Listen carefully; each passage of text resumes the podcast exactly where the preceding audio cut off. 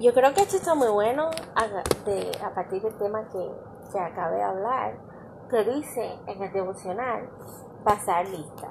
Y como yo estoy estudiando y ahora tengo tiempo el fin de semana, mi hija también está estudiando, está leyendo, so no quiero estar interrumpiéndola. Eh, y a mí me gusta mucho leer y he podido dormir hoy muchísimo, descansar. Y lo bueno de estos devocionales es que no son tan largos.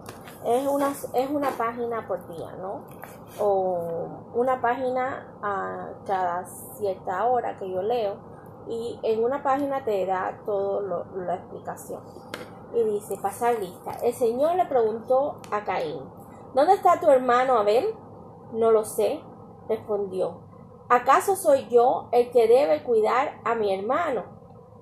Génesis 4.9. ¿Dónde está Margaret? Le pregunté a mi esposo. No está en la, en la iglesia. Yo me había ausentado durante doce semanas y dado de mi esposo no, no va siempre a la misma iglesia. No podía decirme por qué Maggie estaba ausente. Me dijo que cuando se encontró con ella un día, le contó que estaba trabajando para Gracia, la, Gracia, la panadera.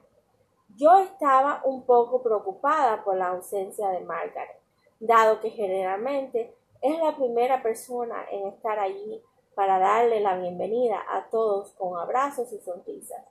Maggie es una diaconisa con un corazón de oro, siempre alegre y dispuesta a servir.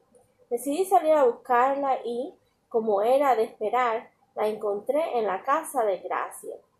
Estaba tan enferma que no podía caminar. Aunque estaba perturbada al encontrarla en esa condición, me puse contenta de haberla hallado. Ella estaba esperando que alguien fuese a buscarla. Llamó Gracia y le dijo, te dije que tan pronto como la esposa de mi pastor regresara de la iglesia de, Inglaterra, me buscaría. Traté de consolar a Maggie, oré con ella y la dejé con la palabra de aliento. Oramos por Maggie en la reunión de oración y toda la iglesia la visitó y oró con ella y eso le levantó el ánimo. Maggie estaba consolada porque se dio cuenta que pertenecía a un grupo que estaba dispuesto a ayudarla. Por la gracia de Dios, después de un mes, se mejoró y volvió a reunirse con nosotros. Con frecuencia corremos con nuestras cosas sin saber lo que pasa con nuestros amigos e ignoramos su ausencia en la iglesia. Habremos de preguntarle a Dios, ¿acaso soy yo la que debe cuidar a mi hermana? No, cuidemos a nuestras hermanas, por favor. Deberíamos recordar que Cristo dijo que el buen pastor dejará las noventa y nueve ovejas en la colina e irá a buscar, en busca de una que se ha extraviado. Si nos olvidamos de los que están ausentes, de los miembros que asisten en forma irregular, Tal vez nunca regresen con nosotros. Maestro Pastor, por favor, enséñanos a alentarnos unas a otras. Haz que seamos ayudantes del pastor para alcanzar a las que se desvían del rebaño. Mi humilde deseo es que cuando pases lista estemos todos allí. Em,